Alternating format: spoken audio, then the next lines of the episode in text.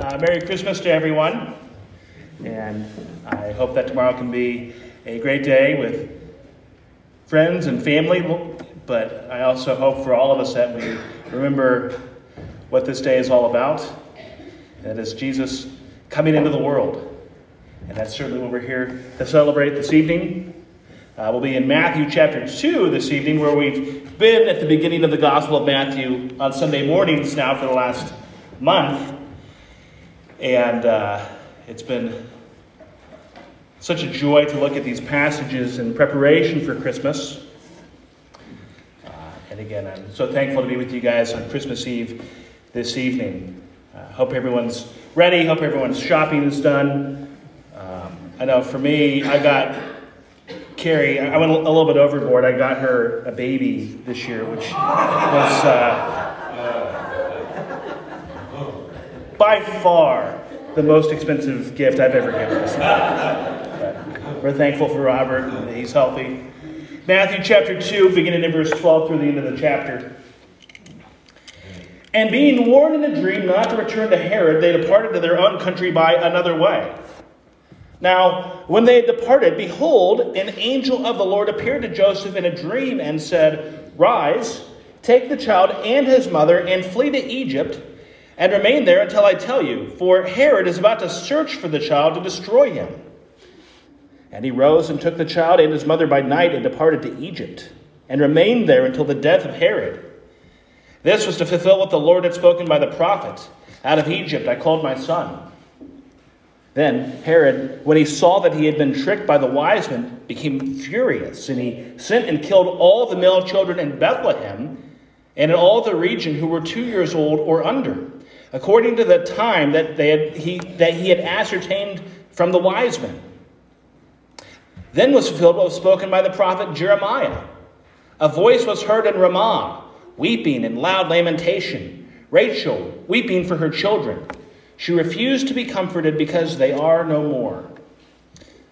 But when Herod died, behold, an angel of the Lord appeared in a dream to Joseph in Egypt, saying, Rise, take the child and his mother, and go to the land of Israel, for those who sought the child's life are dead. And he rose and took the child and his mother and went to the land of Israel. But when he had heard that Archelaus was reigning over Judea in place of his father Herod, he was afraid to go there. And being warned in a dream, he withdrew to the district of Galilee. And he went and lived in a city called Nazareth, so that what was spoken by the prophets might be fulfilled, that he would be called a Nazarene. Would you pray with me? Our Heavenly Father, once again, we thank you so much for your Son who came into the world Lord, as it says in the opening chapter of the Gospel of John, the Word became flesh and dwelt among us. Lord, that many, many generations ago, that Christ Himself came into the world. The light came into the world to redeem a fallen world from darkness. Life came into the world to bring a dead world to eternal life. Lord, we thank you for that and we celebrate that and we praise you for that, Lord. And as we look at this passage from your word, may we be pointed to the truth of Christmas. In Jesus' name, amen. We have so many positive associations with Christmas. It's quaint, it's heartwarming, it's nostalgic. We have favorite Christmas traditions, favorite Christmas movies, favorite Christmas songs, favorite renditions of our favorite Christmas songs. It really is the most wonderful time of the year. We like the lights and the trees. Christmas has a feel to it. Our passage today involves the final scene in the infancy narrative of Jesus in the Gospel of Matthew. In these verses, he's a newborn baby. But it's not a quaint and warm passage. Instead, we see the family of Jesus on the run as this baby is in mortal danger. And even while he's still in his infancy, it will point us to his death and to the gospel.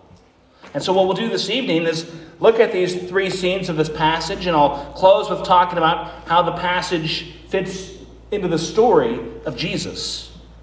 First scene, the flight to Egypt.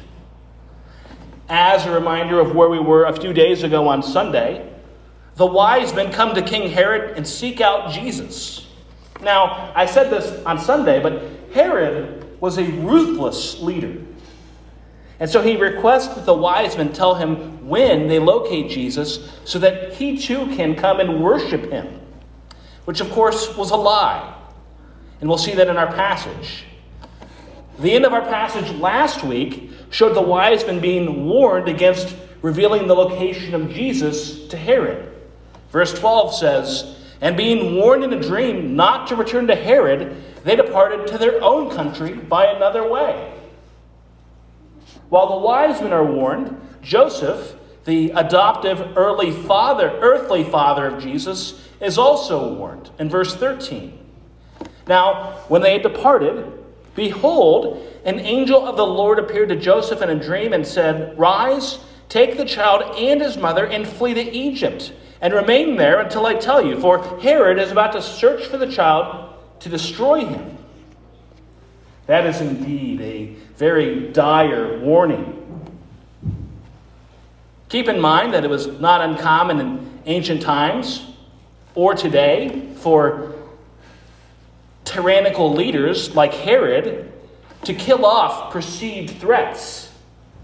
Herod is the king, and he's been presented with the idea that the promised descendant of David, who is the rightful king of the Jews, has been born.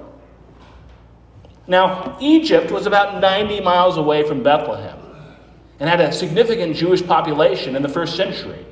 And that's a fairly obvious place to take refuge at the time. Now, for Joseph and Mary, they've had an unimaginable past few months. They were just minding their own business, betrothed to be married, and Mary was told that she was going to have a baby conceived by the Holy Spirit. They have the baby. They've had the visit of the wise men. Astrologers travel from the other end of the Middle East to come see their baby. And now Joseph is told that this child's life is in danger. Verse 14 And he rose and took the child and his mother by night and departed to Egypt, and remained there until the death of Herod. This was to fulfill what the Lord had spoken by the prophet Out of Egypt I called my son. I take verse 14 to mean that they left immediately. You don't hear that your baby's in mortal danger and roll over and go back to sleep and say, okay, I'll take care of it in the morning. The text says that they departed by night. They remained in hiding until Herod died, which was probably around the year 4 BC. So it's likely a relatively short stint that they had to stay in Egypt. We come to our second scene. Verse 16 takes us back to Herod, and he realizes that the wise men are not going to disclose the location of Jesus to him.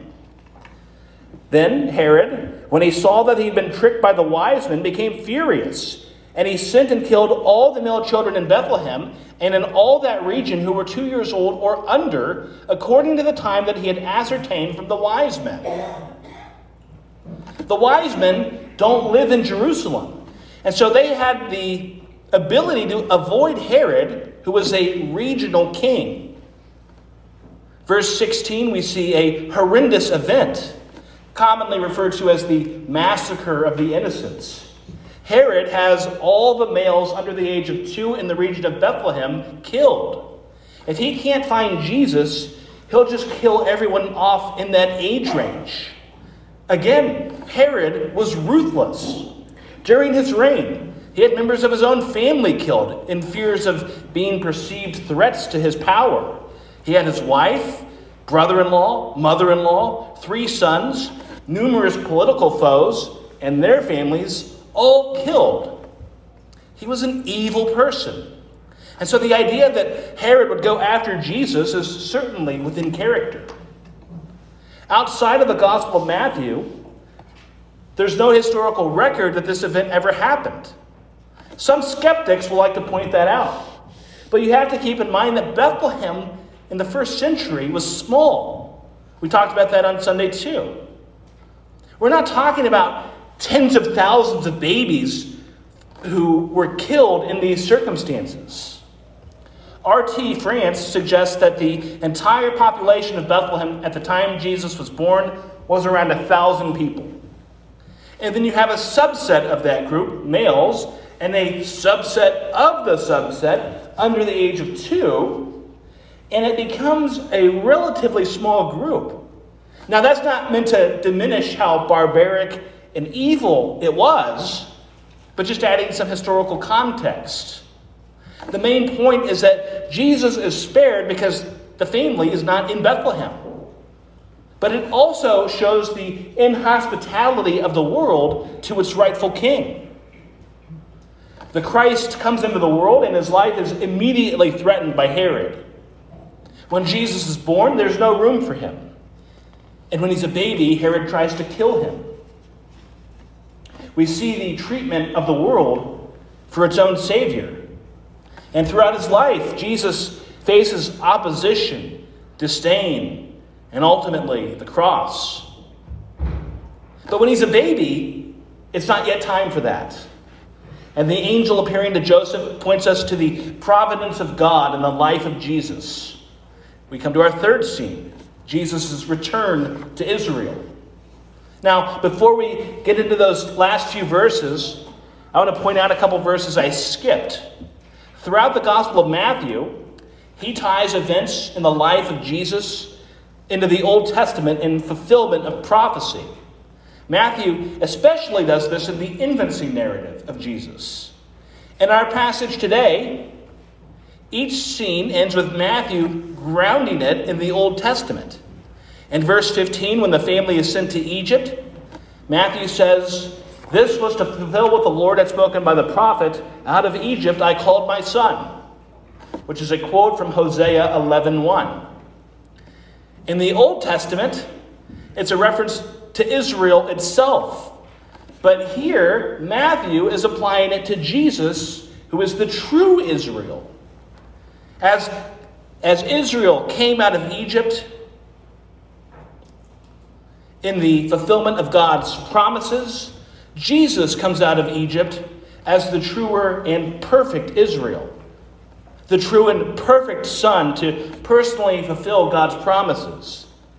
And that's a theme that runs all throughout the Gospel of Matthew. Matthew 4, Jesus goes into the wilderness, tempted for 40 days, just as Moses and the Israelites were tempted for 40 years in the wilderness.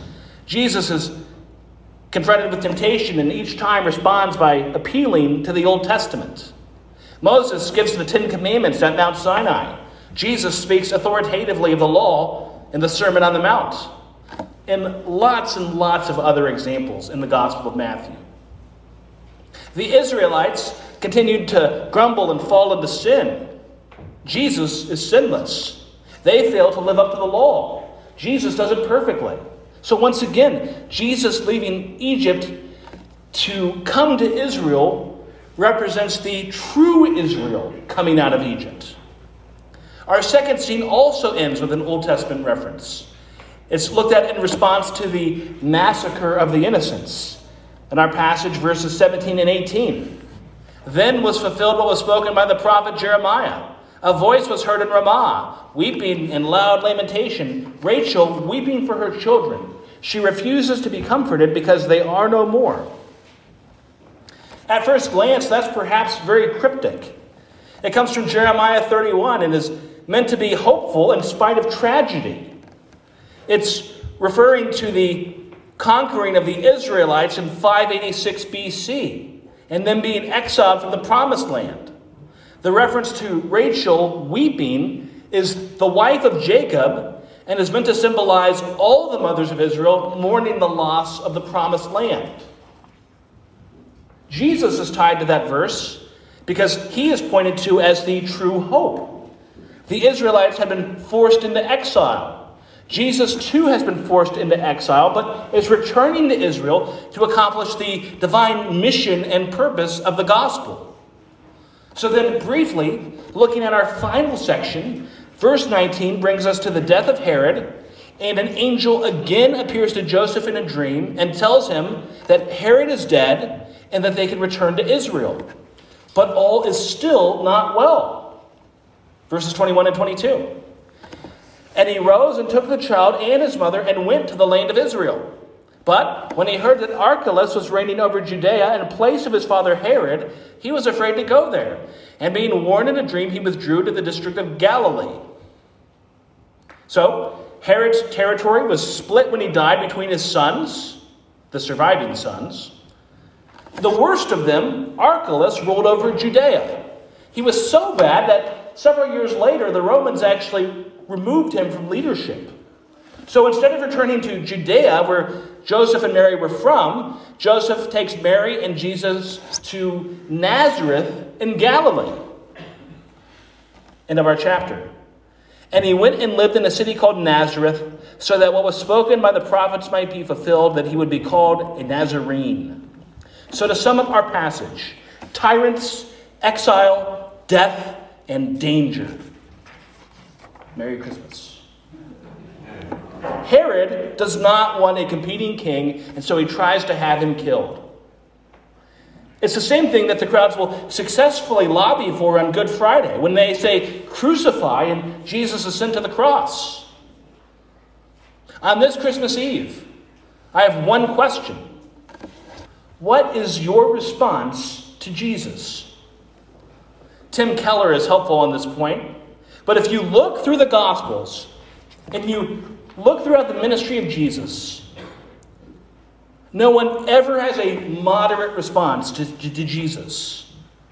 You have people who come to him who beg for mercy, who say that they have seen their salvation, who anoint him, who wash his feet. You have people seeking miracles and healing. And then you have those who plot against him, who question him, and who ultimately bring charges against him which lead to his death. On Palm Sunday, as Jesus enters Jerusalem, they chant Hosanna, which means save us. But on Good Friday, they chant crucify. No one has a moderate response to Jesus. No one looks to Jesus in the Bible and says, He says some good things that help people, and I think that's really great. No one looks to Jesus in the Bible and says, If He helps you, I think that's really wonderful. People love him or they hate him. There is no moderate response to Jesus among people who actually encounter Jesus and his ministry. But in our present day, it seems like there's a lot of lukewarm responses to Jesus. What changed? It's that many people today have created an idea of a lukewarm Jesus who doesn't really care. But the real Jesus is still someone whose message you will either love or hate. Jesus is the Savior of the world. There's no neutrality to that. You either think you need a Savior or you don't think that. It's black and white. Every other religion tells you to be your own Savior. And that appeals to us because it gives us a sense of control. It gives us a sense of getting what we feel like we earned. Just be good enough. Just be more good than bad. Just tip the scale in your favor. But the Bible says that's not true. Jesus said, I am the way and the truth and the life. No one comes to the Father except through me. Again, that is a very divisive message. You either believe that or you don't. Acts chapter 4, verse 12 says, And there is salvation in no one else, for there is no other name under heaven given among men by which we must be saved. When you truly look at what Jesus said and taught, when you truly look at the gospel, that is a message that you will love or you will hate. There are lots of things about Jesus that the world doesn't like. We reject his lordship. We reject our need for grace. We reject his exclusivity, that he's the only way. We reject teachings of his that we don't really like. But I want to focus on just one of those things. Herod does not want a competing king, and so he tries to have Jesus killed.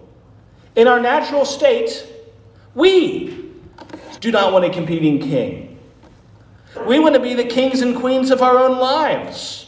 We want to be on the thrones of our own lives. And what the gospel shows us is that we aren't. But it invites us to come down and to worship and bow down to the one true King. But that's not the natural desire of the human heart. We want that position. We can have one king. Jesus said that you cannot serve two masters. The message that Jesus comes to save you is the sweet sound of God's amazing grace, or it's offensive. Again, there's no middle ground. There's no kind of believing in the gospel. So, what do you believe about Jesus? Is he the king? And is he your king? Or is he someone competing with what you want?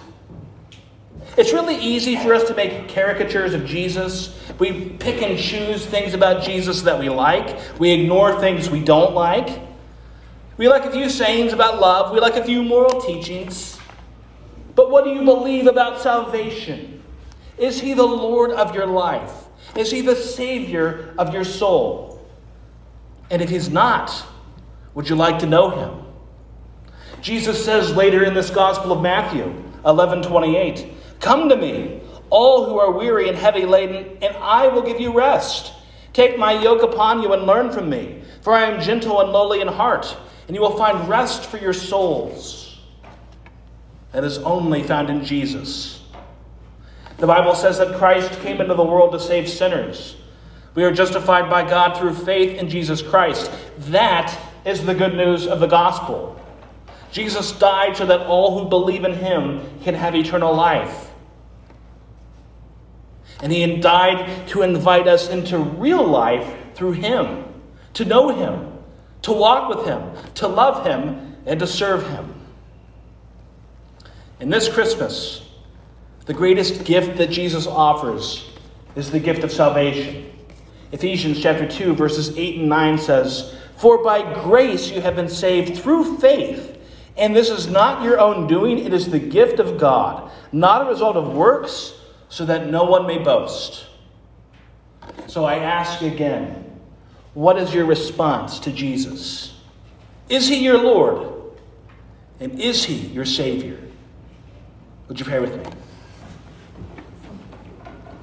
Our Heavenly Father, once again, we thank you that Jesus is the Savior of the world who came into the world to give life to a dead world, to spread light to a dark world, to give hope to a hopeless world. Lord, we thank you that for that. We pray for everyone who's in this room this evening that we would believe and know Jesus as Lord and Savior, that He is the Lord of Lords and King of Kings, who brings salvation when we believe and trust in Him. In Jesus' name, Amen. The Halls have one more song, and uh, the Rinkenbergers said that while they're singing, they had something they were going to pass out.